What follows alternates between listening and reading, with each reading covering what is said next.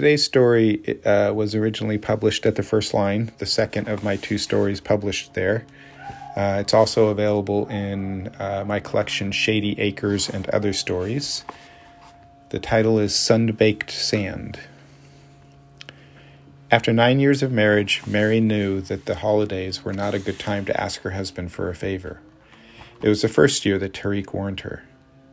Mary, he said one Saturday afternoon, Ramadan starts next week. Are you ready? What do you mean?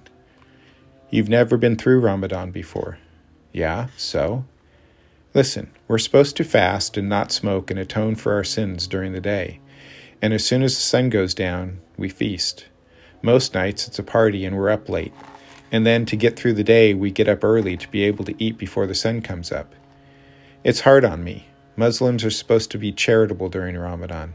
If we do well and avoid these pleasures during the month, it's more likely that we'll obtain what we want the rest of the year. But a month of fasting during the day, feasting at night, and early morning meals takes its toll. I get cranky and tired. I know I can't ask much of you, but go easy on me. Okay. It's not that easy. You going to turn into a monster? Mary asked, starting to laugh. Mary, you need to take this seriously. I'm not going to be a monster, but I'm going to be a pain in the ass. Apparently, she didn't believe him. The first few days of Ramadan were fine that year, but by the second week, the circles under his eyes had grown darker and deeper. His responses to her were more curt, and he spent more time in his bedroom in the dark. But she did it anyway. The seventeenth day of Ramadan, with the lawn approaching six inches in height, Mary asked Tariq, could you mow the lawn today? You've kind of let it go this month. No, he snapped. I'm not. I'm tired and hungry. I don't care about the stupid lawn. You want it mowed? You do it. He stormed out of the house and didn't return until very late. Tariq didn't apologize that night. He just went to bed. Before he walked back to his room, though, he knocked on Mary's door. It's Ramadan, Mary. I can't worry about the lawn. It's about my relationship to Allah. The lawn didn't get mowed not until three days after Ramadan ended. Most years since, there was always something. Just like a non Jew doesn't get the significance of a bar mitzvah. The boy is just turning 13 after all. Why does he need a big party that's going to cost thousands of dollars? Mary didn't get Ramadan and what it did to her husband. And every year she would step into it. Could you go to the store and get me some eggs? No, I'm fasting right now and you want me to go to a grocery store? Unbelievable. And he stormed out of the house. You think you could empty the dishwasher once in a while? Mary, do you remember what I told you a few years ago about Ramadan? Yes. No favors. But you're just sitting around doing nothing. Mary, he said again, his voice rising, I'm fasting. I'm atoning for my sins. I'm thinking about how I can be a better person. Don't you get that? And he stormed out of the house. Mary eventually did get it, and the last couple of years had seen Ramadan come and go in relative peace. But now she had a favor to ask, and it couldn't wait no longer. She opened the door to his bedroom and peered into the late afternoon darkness caused by the setting sun and heavy drapes drawn across the windows. Tariq, are you in there?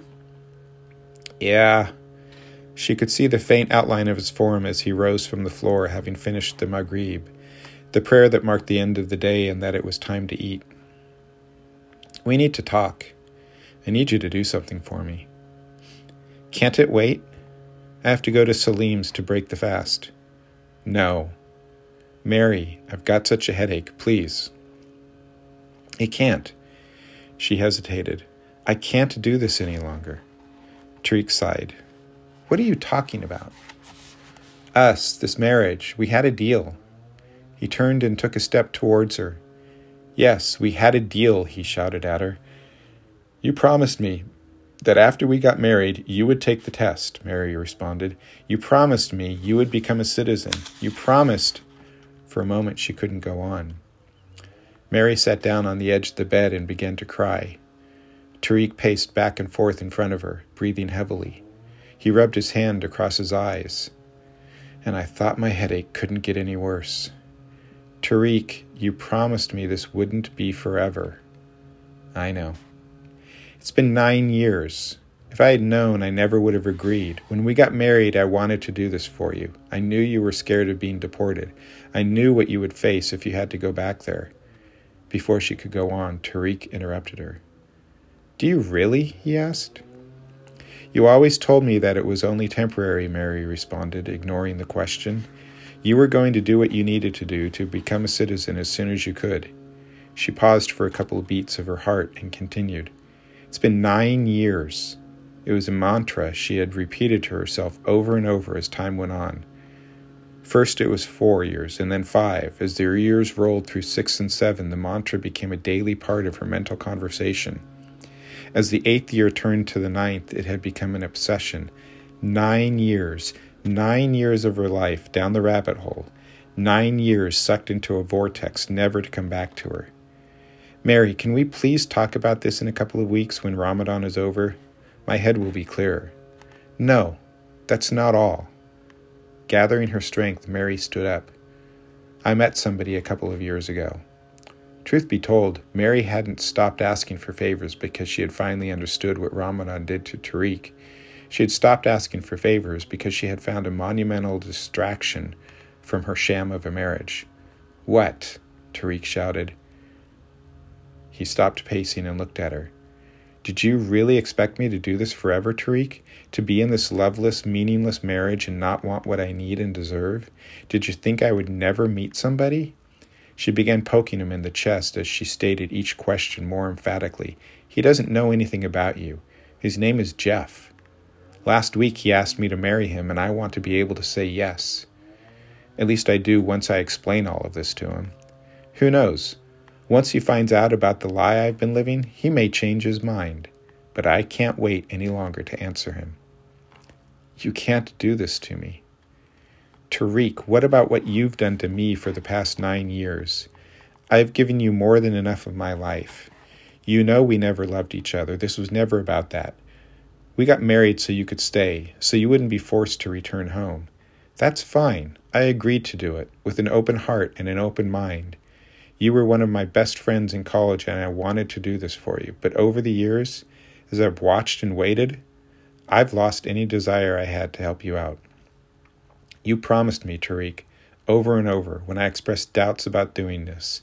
You assured me that it wouldn't be for long. Well, it's been too long. Too damn long, and I'm ready to get on with my life. I want a divorce.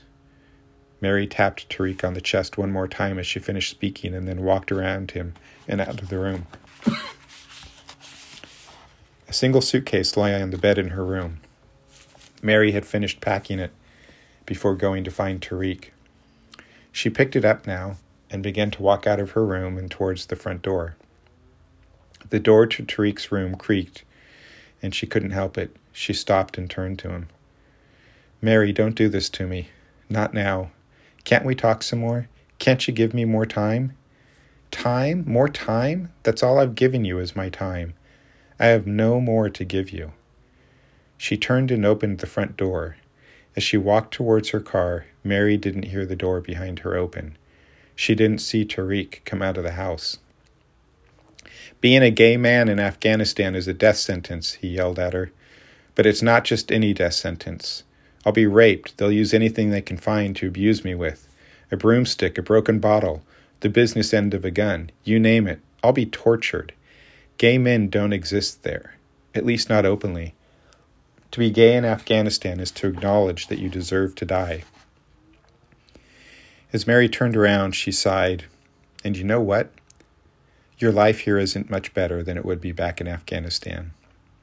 Then she saw the gun in his hand. Tariq, what are you doing? I can't let you do this to me. I can't go back there.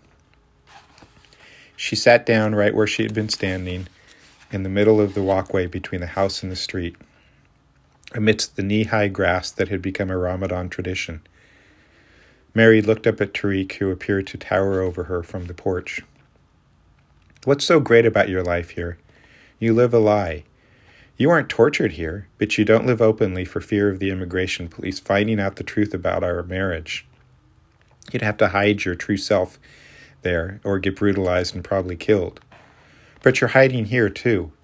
You can't live as a gay man. If you did, you'd get deported before you knew it because they'd know we aren't real. As she spoke, Tariq sat down on the top step of the porch.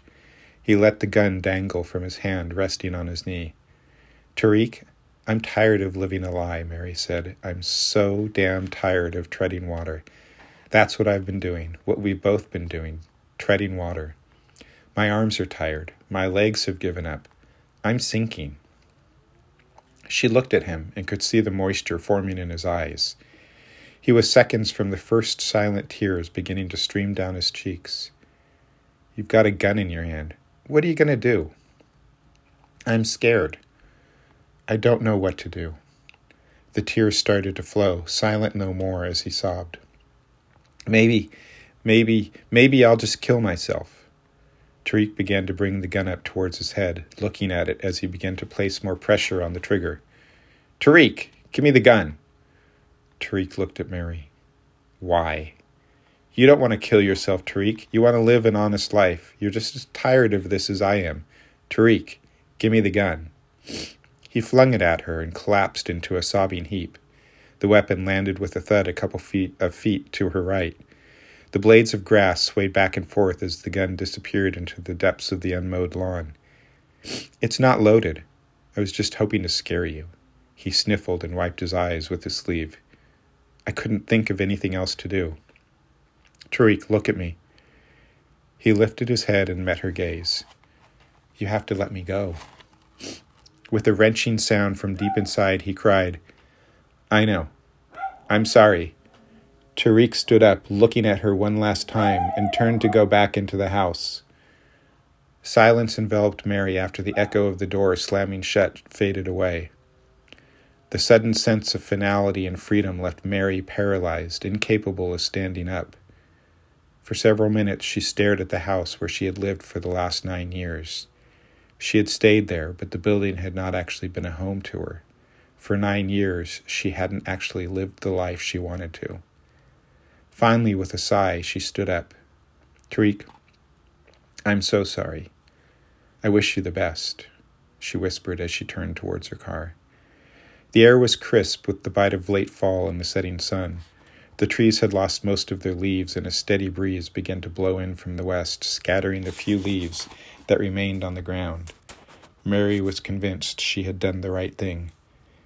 The wind was erasing the years and memories. It was time for her to find a real life and start living it.